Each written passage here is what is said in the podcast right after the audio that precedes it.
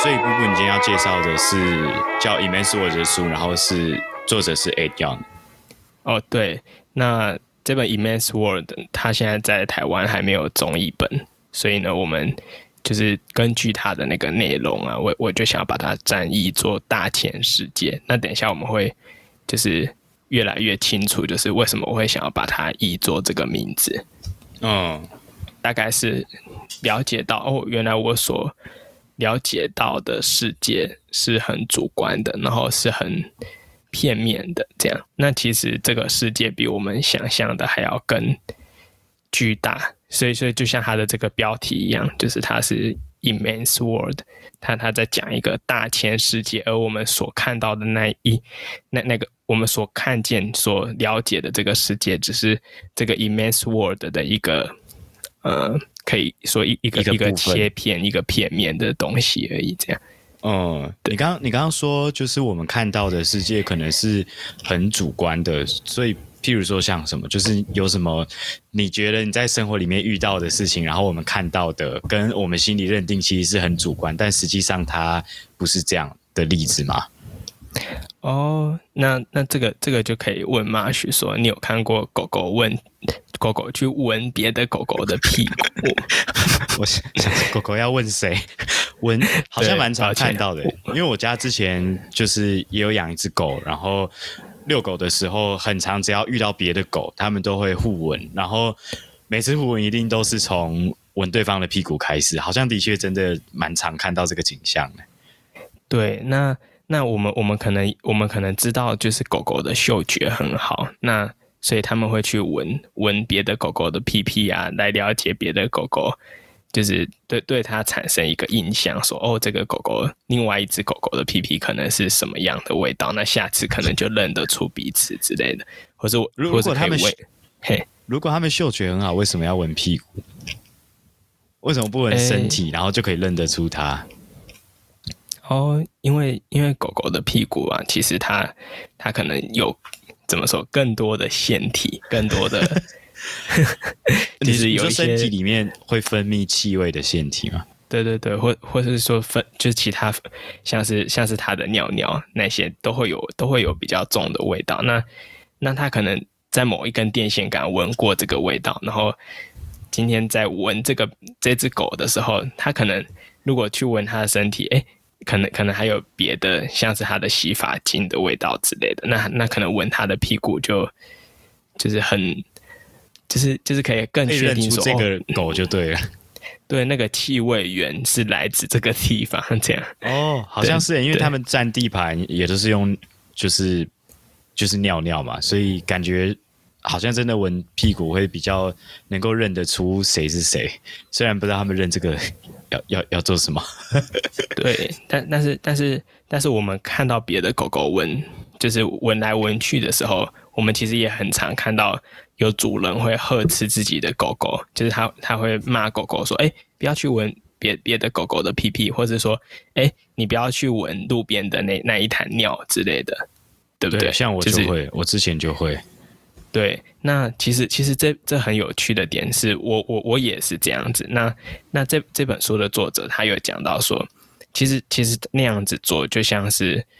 剥夺了人的视力一样，就是。因为他们，他们对他们来讲，嗅觉其实是他们最主体的那一个感官。那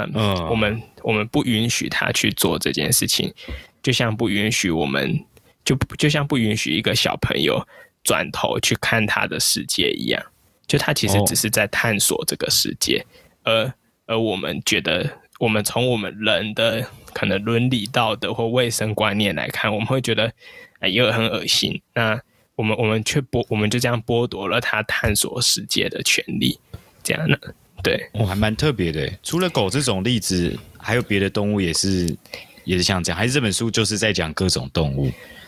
哦，对，没错，这本书它它里面其实就是各式各样的动物，然后也讲各式各样的感官。像我们刚刚讲的是狗狗，那讲的是嗅觉。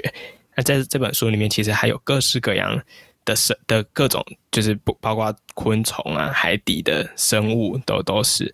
那以及说各种感觉，像是可能有其他视觉，然后听觉之类的。那光用我们所知道的感官去观察，其实我们是没有办法真的好好理解他们感受到的世界。就像刚刚狗狗的例子也一样，我们都看得到他们闻别的狗狗的屁屁，可是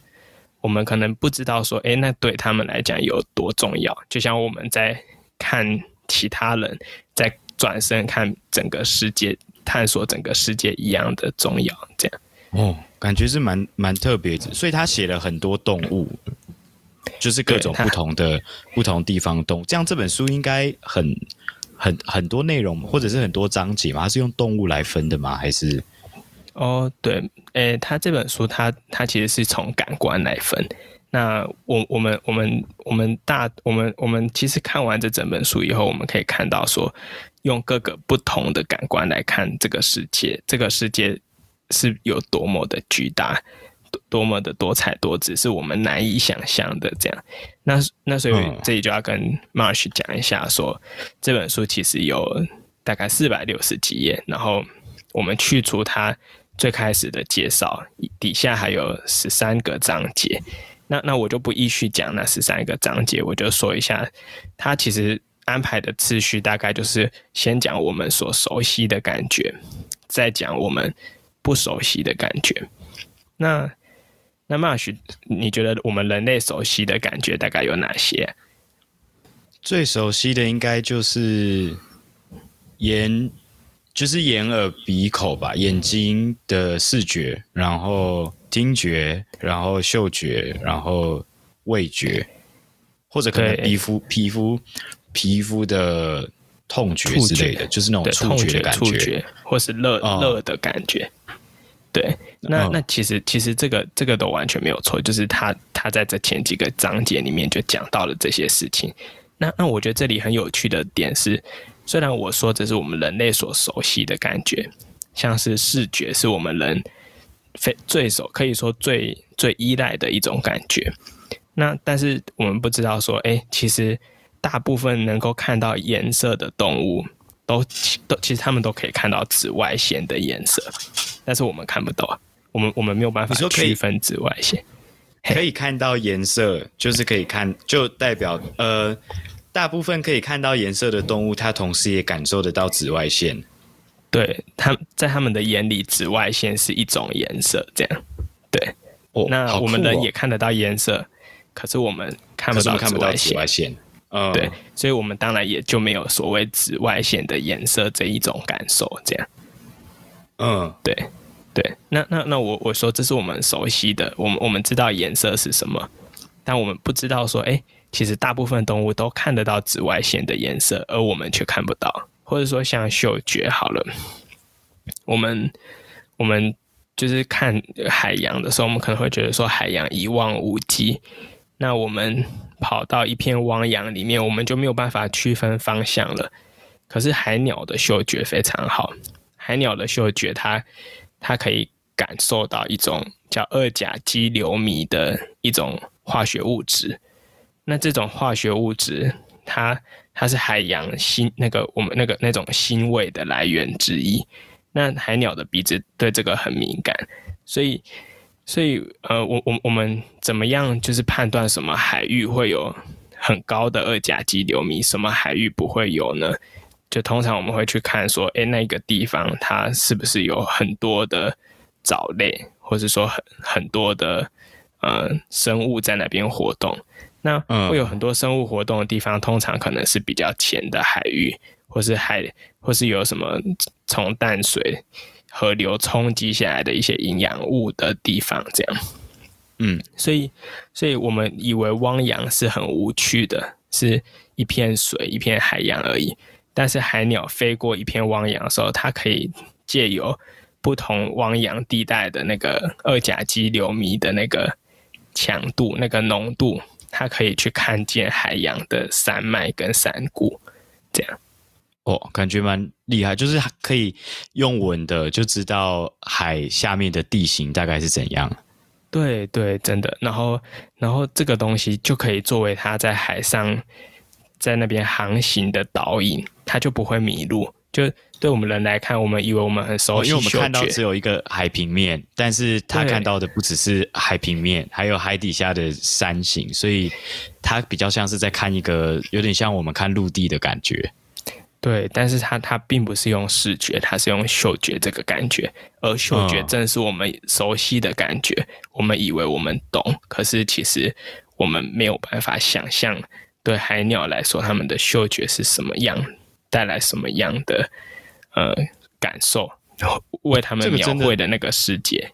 这个真的蛮特别的，我们真的没有办法靠嗅觉感知到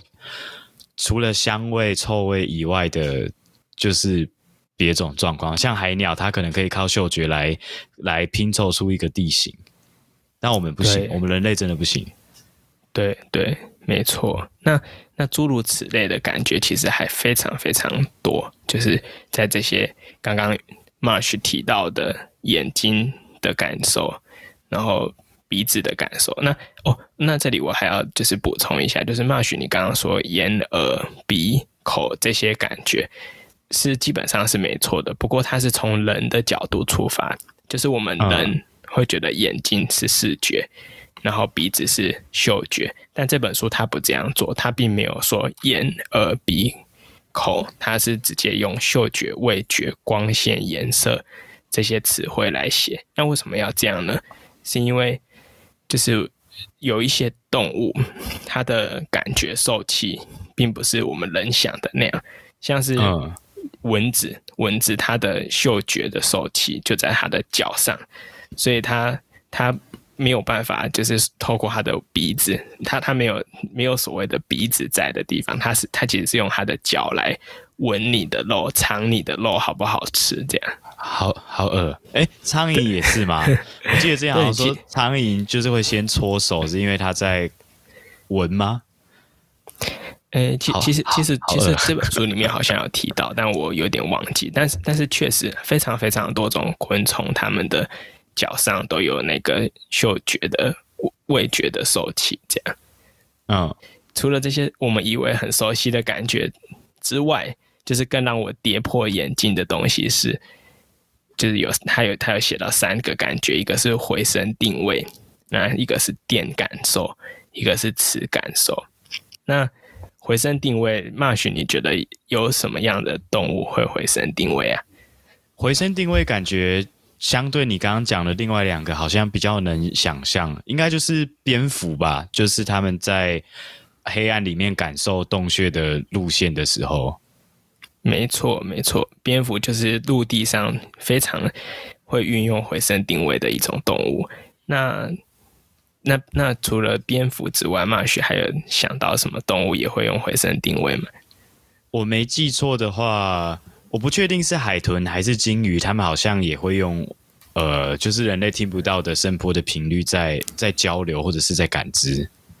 没错，那那我觉得这这点这点对我来讲，哎，好像也都是有耳闻过的东西，但是这本书却超过了这些东西，就是他甚至去。为我点出海豚跟蝙蝠都会用回声定位，但它们的差别是什么？这本书有另外在讲。嗯、就举例来说，对，举例来说，像是呃回声定位有一个声嘛，那声其实就是声波。那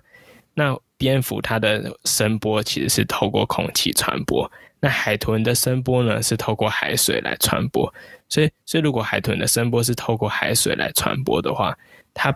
它不只可以去感受到海水里面有的各个生物的外形，它甚至可以就是感受到那些生物的体内体内，所以它其实是看得见，对，它其实是能够定位你体体内的东西的。还有很有趣的一个点，就是说我们在陆地上不是会看到鹿有很大的鹿角，嗯，那。Marsh 知道那个就是陆地上的那些鹿有鹿角的作用是什么吗？嗯，跟别人打架吗？对，通常只有雄鹿会有。那公用一就是跟别人打架。那打架赢了要干嘛？就比较能够展现自己交配的优势吧。没错，所以所以通常有那种巨大的角的动物，其实一方面是要向雌性展现自己的那个威武，然后吸引雌性这样。那海豚其实也有一样的构造哦，可是海豚的那个角是长在它的头颅里面的。头颅里，对，它长在它的头里，就是就是海豚。你们看到海豚不是头都很圆很光滑嘛？那是因为它游泳的时候要减低水的阻力，它不可能长出那种鹿的角在外面嘛。可是它们可以长在里面。为什么它们可以长在里面？因为它回声定位的时候，它可以去感受。另外一只海豚的脚的大小，以及它漂不漂亮，这样好好好含蓄哦。我我这这有点像，呃，这段这段应该会剪掉了，但就是我就突然想到，如果我们在路上看到一个一个一个穿衣服的人，然后我想要感知他的生殖器大小来得知他交配能力的卓越，我如果可以会回声定位的话，我就可以选择。感觉交配能力比较卓越的的生物，对，真的。那那只是说，只是说，我们我们就算想要有这个超能力，可能也很难有，因为我们是在空气中的生物，这样。对，我们就、哦、他们他们是在水里，然后我们在空气，所以他们才可以有更内，就是身体内部一点的感知。对对，这就是它回声定位的不同之处。这样，我感觉。真的，光是在空气里跟在水里就差蛮多的。对，那这其实也是这这本书一直有讲到的点，就是说，它虽然我们讨论的可能是同一个感受，但这个感受它可能是用不同的器官去感受的，不一定说，哎，视觉就是用眼睛，那或者说嗅觉就是用鼻子，也不一定说那个感觉就一定是在，例如说丛林里。那个那个感觉也有可能会发挥在，例如天空中，也有可能会发挥在水里。就是其实感觉虽然有可，虽然我们把它大致归类为同一种，可是其实它们是千殊万别的。你你刚刚讲回声定位，你好像还有讲另外两个是是电感受跟磁感受的是什么？对，那我觉得这个也是，也是我一开始看的很，就是看到标题的时候，觉得非常有兴趣的地方。那这本书里面有提到电感受呢，它其实可能是这整本书里谈的所有的感受，在生物史上最早出现的感受体。那那为什么会这样？为什么会这样子说的原因，是因为其实我们各种受器，我们都是。呃，经过某一些化学分子就去触发我们的那个感受器，会经过某一些震动去触发我们的感受器，以后把那个震动或把那个化学分子的讯号转成电讯号，在我们的神经里面去传导，然后再让我们的脑袋所知道。所以其实你可以，你可以稍微感受到，哎，其实所有的感觉都是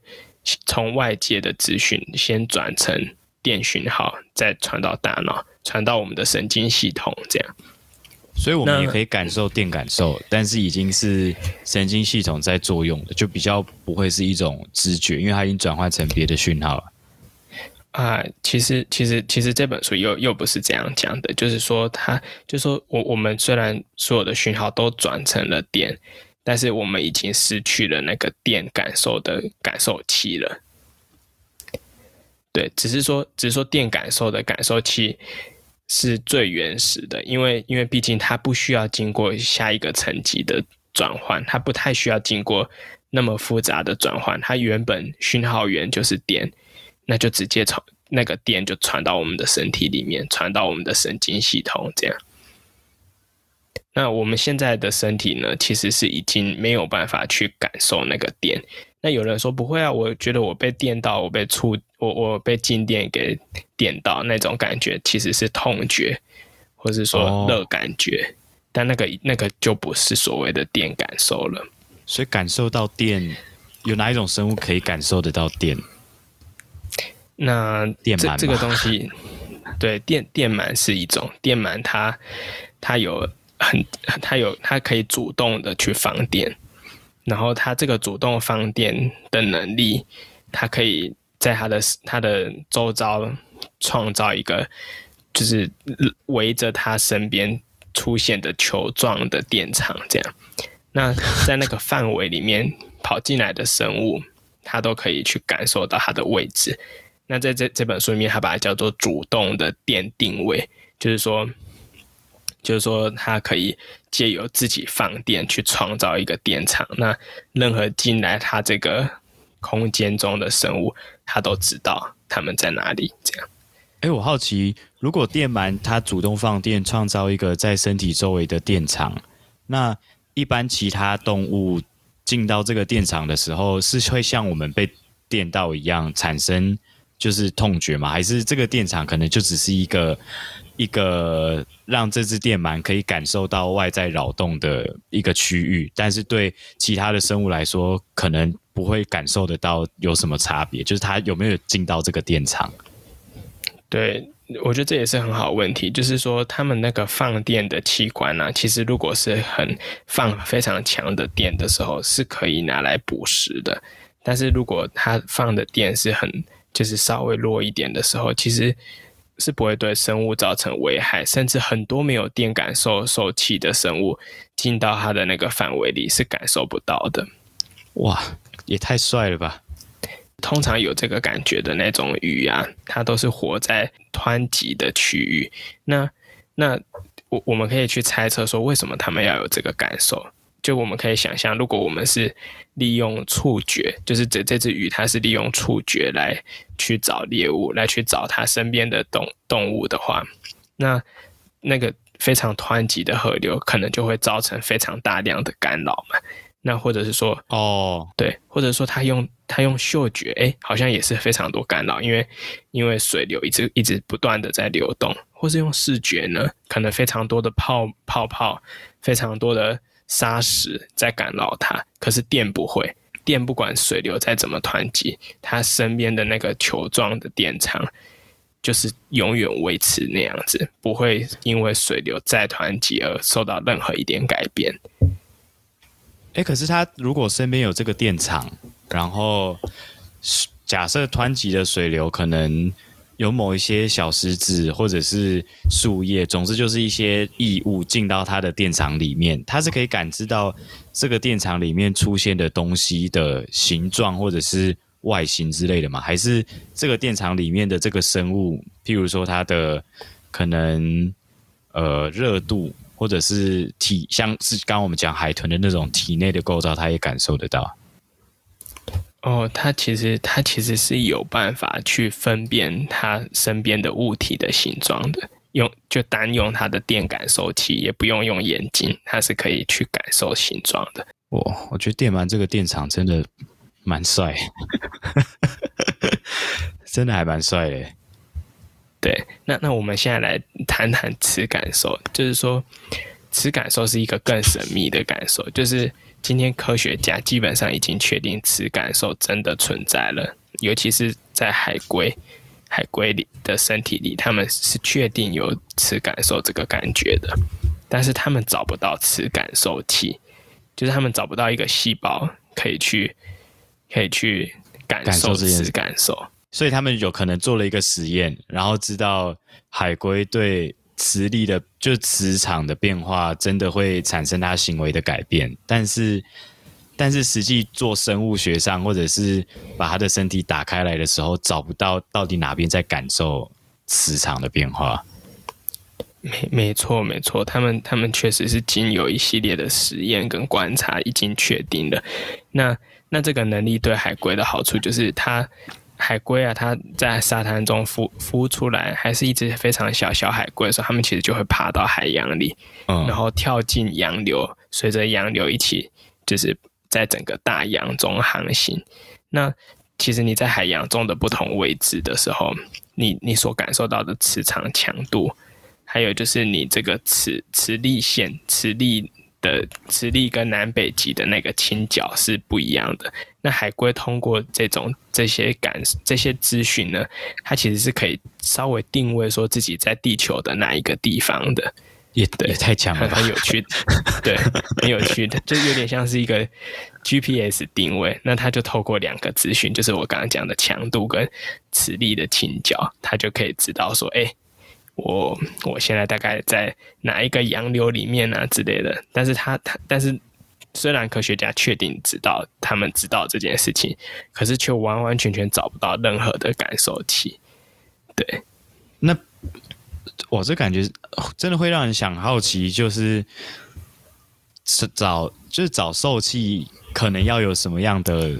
证据嘛？你才知道这个感受是用这个受器感觉到的。哦，对，那那通常对，没错，那通常要用要找到这种感受器呢，就就需要非常非常多研究。那举例来说，我们可能要先就是，例如把它把它的某一种外部的器官给蒙起来，或是干扰了，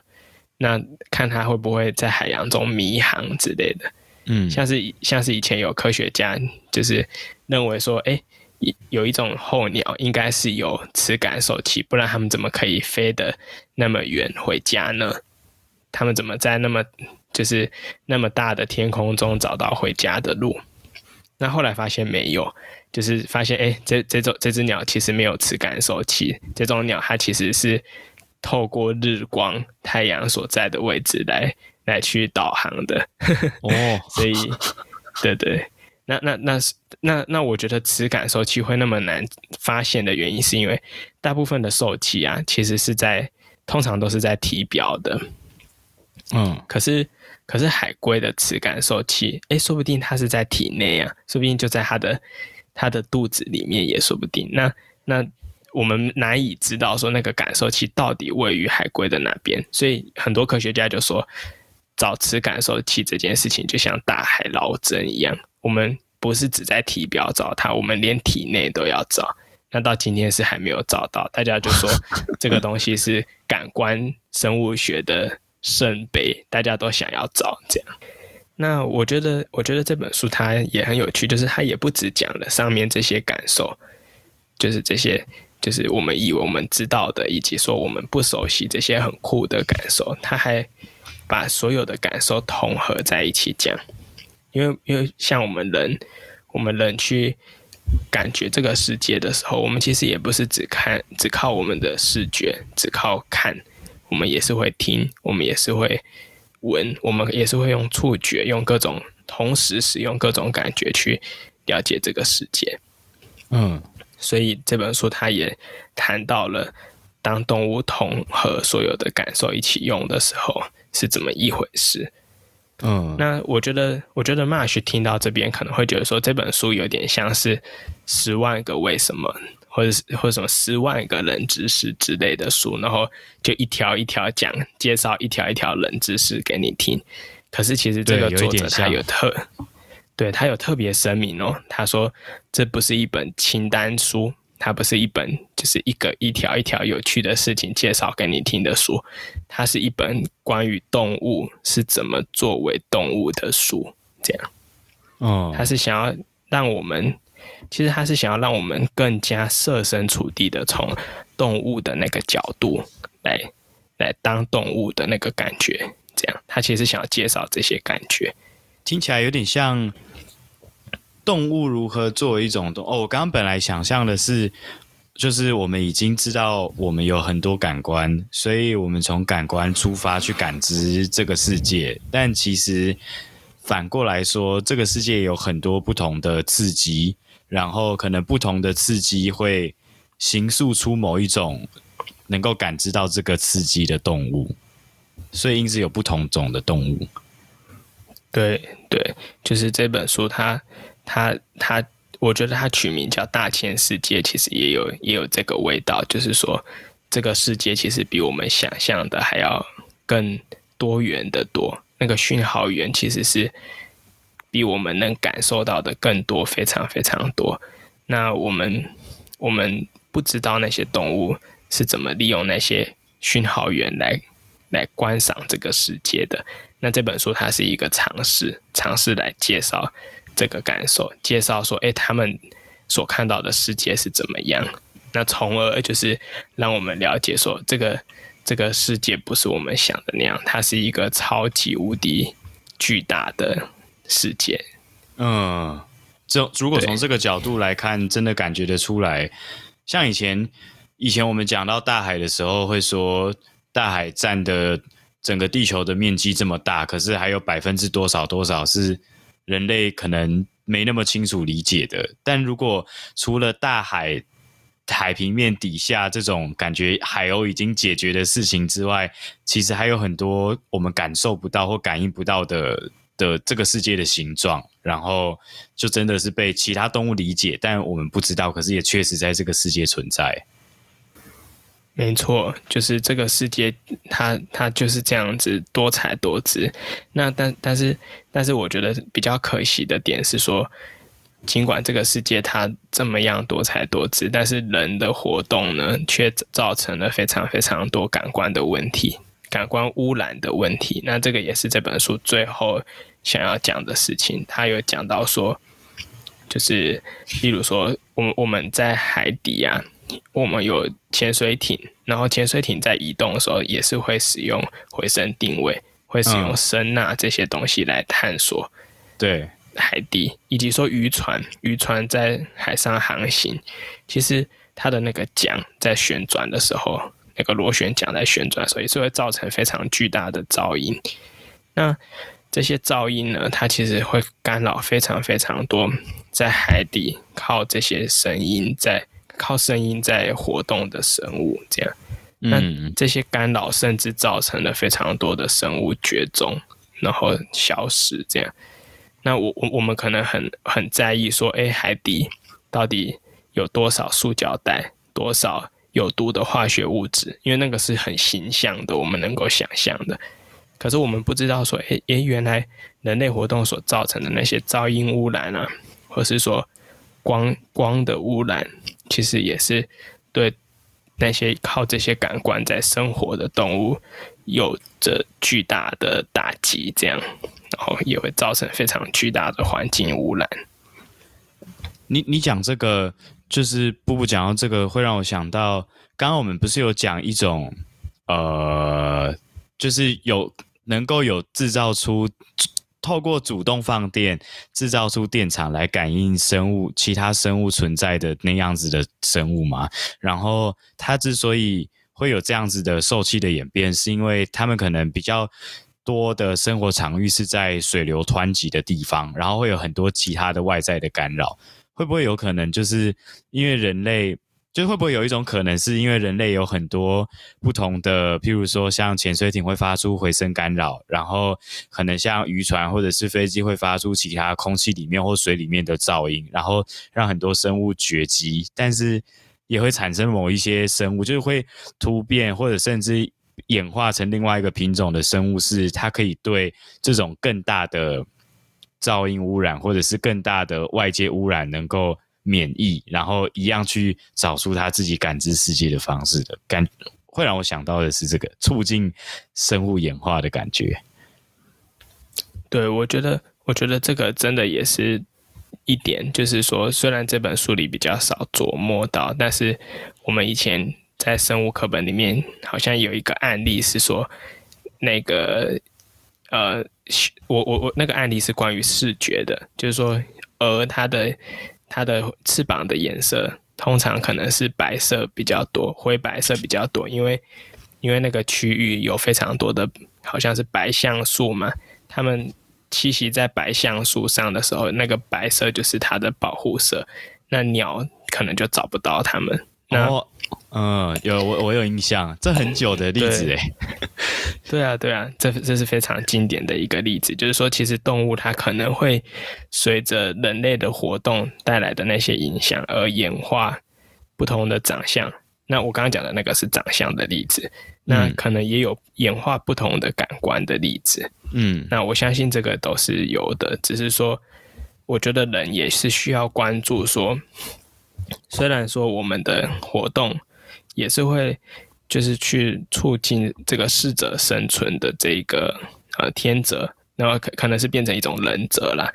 但是其实更大的一个层面是，很多生物它是来不及演化去适应人带来的改变，然后就灭亡，所以进一步造成那个物种的灭绝。这样，嗯、对对对，那物种的灭绝会带来的影响，以前生物课也有说，就是说可能会造成那个。呃，食食物链啊，生态的那个食物链有一块不见了，那整个整个食物链变得非常不稳定，因为开始有人找不到食物，这样，或是开始有人没有他的天敌而大量的大量的繁殖之类的，造成可能最后可能反扑到造成人类自己的伤害，这样。能够理解，能够理解这个这个过程的变化的过程啊。对，那我我觉得这个都是要回到这本书里讲的那个最后一章——感官污染。就是说，我们已经开始，环保人士已经开始重视很多种污染问题，但是感官污染这种问题虽然非常好理解，可是确实目前还有待大家的那个关注。这样，嗯，好，那我们我们聊聊到这边的话，我们其实就。差不多把这整本书它的它的各个章节给就是 go through 一遍，很快的走一遍了。这样，那我们我们可以开始去讨论这本书里面有一些更细的，哎，应该说更同同整整本书的一些一些核心的思想。这样，嗯，那第一个我想要跟 Marsh 讨论的事情是。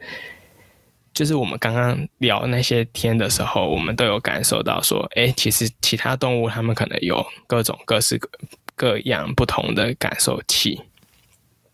那这些感受器，它它们所就帮助他们看到那个世界其实是不一样的。那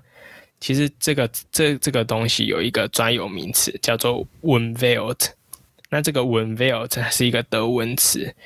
它如果中文直译的话，叫做环境。那我这里就会想要跟 Marsh 讨论说，那你觉得这个所谓的 Umwelt 跟中文的环境有什么区别？哦，我知道，我知道。譬如说，像世界地图，然后世界地图如果是以地理上地理条件来看，每一个国家的版图可能就。是我们现在看地球的时候认知的这样，但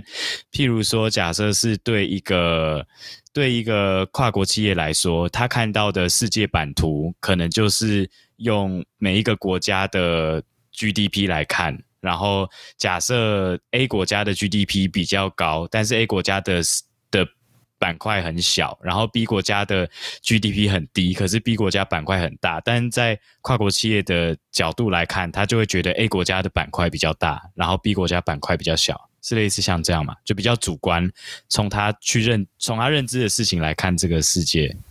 我我觉得有，我觉得确实有一点像了。不过不过，因为我们今天讨论的是动物，所以那个感觉可能会变成说，有点像是。呃，Marsh 可以想象吸血虫，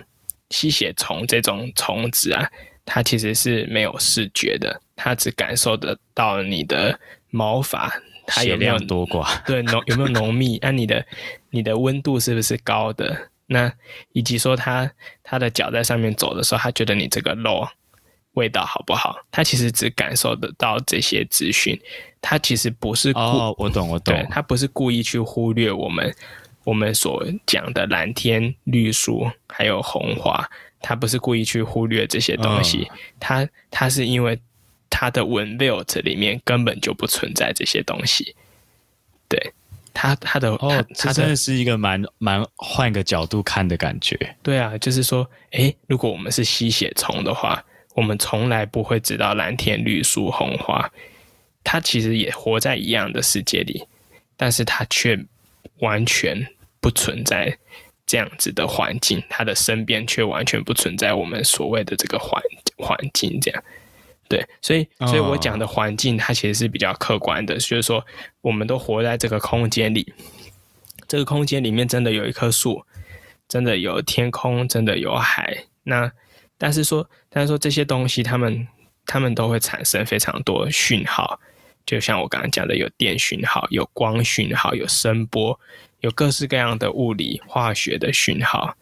那其实我们所有的生物，包括人类，我们都是困在自己的感官泡泡里面，我们我们只看得到这个世界的一个小部分，这个大千世界的一瞥，我们没有办法真的知道说这个客观的环境长怎样。我们所看到的世界都是 unveiled，都是主观的。对，我想到像譬如说，呃。就像那种人家说八字很重跟八字很轻的人，然后八字很重的人，你看得到，诶，八字很轻的人，你会感受得到身边的其他灵体，然后八字很重的人就比较感受不到。所以对，譬如说八字重的人来说，他的 unveil 就是这个世界就是只有人、只有生物跟这些客观的外在的东西，但是对八字轻的人来说，他的 unveil 就是。旁边我们的生生就是我们的周遭还有其他好兄弟，然后可能明明大家以为在一个空教室里，但是对八字亲的人来说，他的 unveil 就是非常拥挤，因为旁边都是的好兄弟。对对对，我觉得我觉得我觉得聊到这里，Marsh 已经完完全全了解 unveil 是什么东西了。那啊，蛮特别的。对，那那我我觉得其实这就是我在最前面我有讲到说这本书让我大开眼界的原因，就是说哦，原来我。我以为我知道这个世界长怎样，但是我所不知道的是，这个世界不是我以为的那样。这世界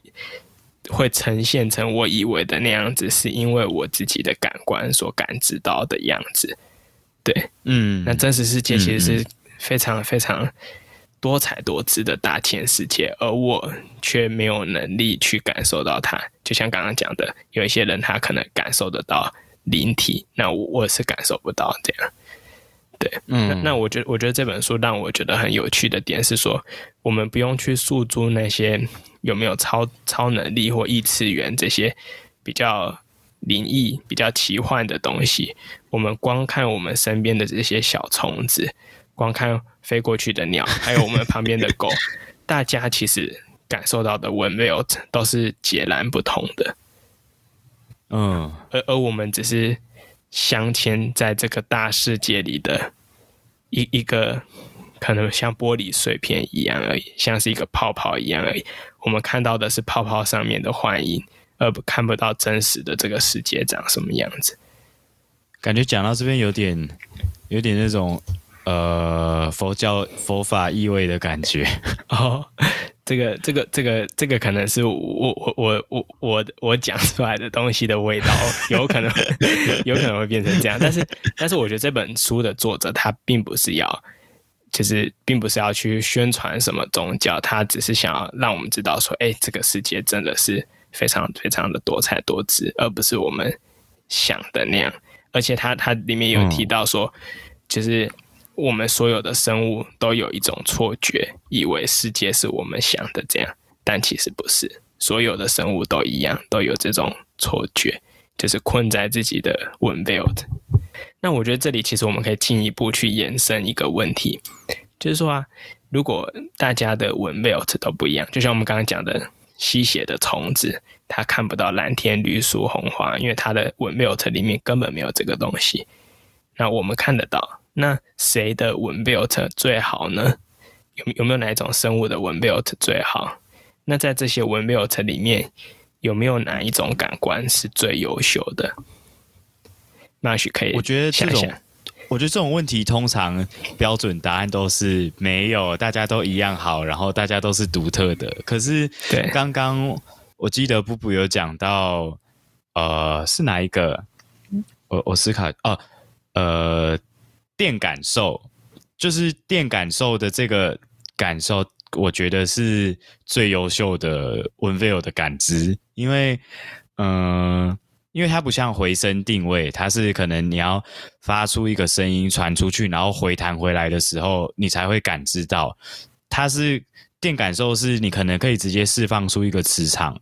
就是一个电厂，但这个电厂不一定会让人家发觉。可是你可以很清楚的感知到，在这个电厂里面的每一个东西。我觉得这个是对我来说最最优秀的吧，因为它等于说你可以，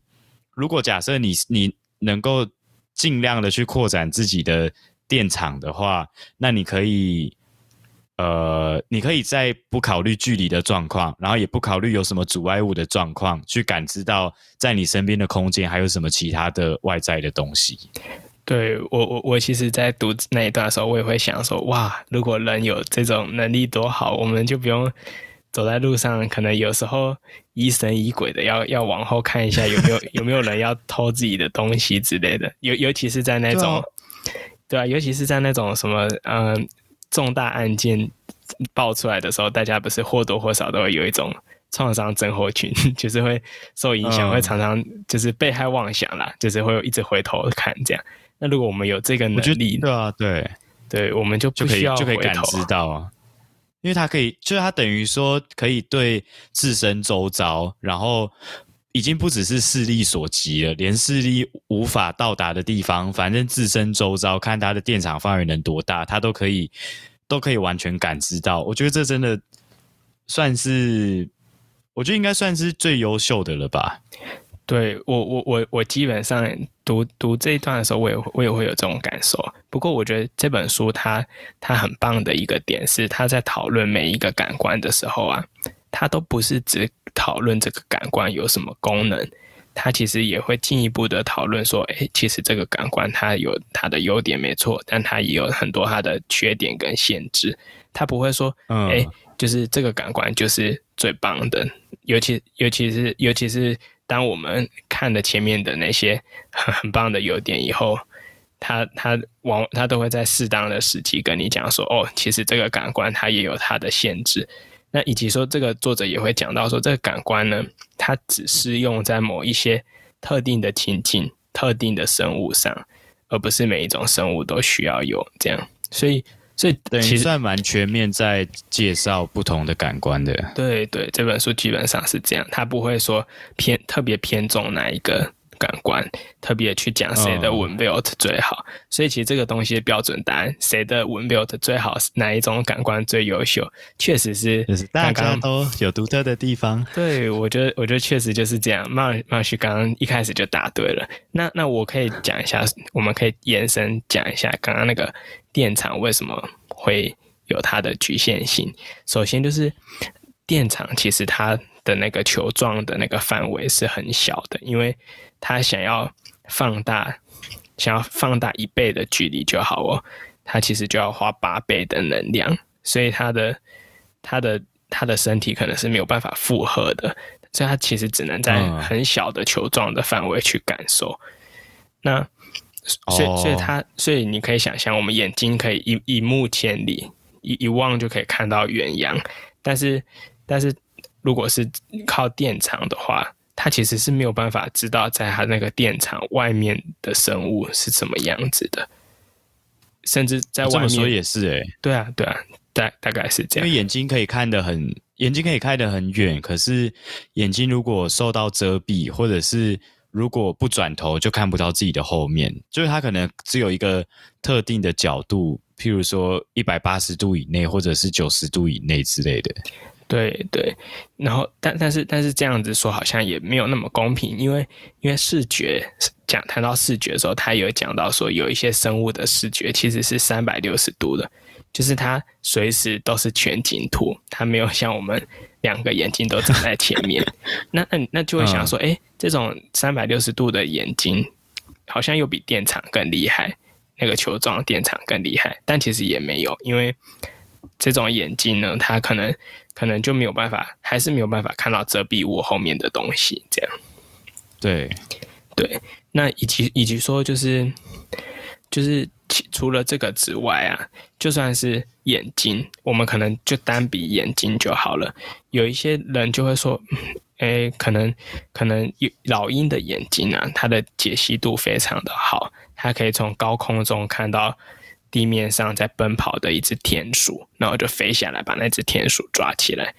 那大家就会说，那这个老老鹰的眼睛解析度这么好，那它应该是视觉里面最优秀的眼睛。那其实其实这个作者也会去否决这种讲法。那原因是什么呢？原因是因为眼睛这种东西，它的它对光的敏感度，还有它对于画面的解析度其实是不能兼具的，所以老鹰它在看到在在具有很高的解析度的眼睛的同时，它对光的敏感度是超级无敌差的，所以它在夜晚的时候，它、嗯、在夜晚的时候是没有办法捕猎的，它夜晚的时候只能休息。这样，那反过来，如果是像狮子、狮子这种动物，它的解析度很差，差到什么地步呢？那一只一只斑马走过去，它不会看到它身上的线条，它只会看到它身，它它是一只灰色的。灰灰色的驴子，真的真的，这是真的。就是对对于狮子来说就是这样，但是但是狮子它的解析度这么差，它对光的敏感度却非常好，所以狮子就算在晚晚上的时候，它也都可以，它也可以看到灰色的驴子，对，它也都看得到。它它只是它没有办法区分说，哎、欸，这是灰色的驴子还是还是一只斑马？那我们人是可以的，这样。对对对。对，所以所以其实解析度跟光敏感度不能兼具。对对对，很很有趣。所以所以其实其实我们聊了这个例子以后，我们就可以知道说啊，其实不管是哪一种感官，甚至是同一种感官，但是不同的生物来看的话，其实所有的生物的纹路都没有优越性。嗯。然后这本书它它就说，它其实是。它其实是想要呈现动物的多样性，去呈现一种平等多样的视角，而不是去谈说哪一个感官特别好。这样，嗯、这本书啊，它在最结尾的地方，这个作者他有写一句话，他说：“For leads Neely who sees me。”那个 leads Neely 是他的太太。嗯、那他他的他的意思是说，这本书要献给他的太太。然后这个太太是看见我的那个人，这样。嗯、对，我觉得，我觉得这句话写的很简洁有力，很棒。就是，就是因为这本书就是关于如何去去感觉这个世界这样子嘛。对，那他他写这段这段献给他的太太，就是说他太太看到了他，有点像是对他这本书的呃对象，或者是他真的想要表达的人是。他要献给的对象是他的太太，然后他作为客观世界里面的其中的一个点，然后也发展出一个意识，然后跟跟这个人，就是这个感知世界的人，表达来自这个世界的一些讯息。对，我觉得有有一有一点点这个味道。对，那那我觉得他这里就是有那个双关意，就是在人海中看到他，嗯、以及说就是。就是在他的文 belt 中有我这样，嗯、对，是是一件是是一件多么珍贵的事情。感觉这作者真的写除了科学的内容之外，对这些呃诠释的东西，或者是另外的自己的一些看法的解读，都还蛮有想法的。对，我觉得这作者真真的蛮厉害的，难怪可以就是当一个畅销书作者，然后办法在就是 COVID-19 的期间拿到普利兹奖，这样。期待他赶快有翻译的书进到台湾市场。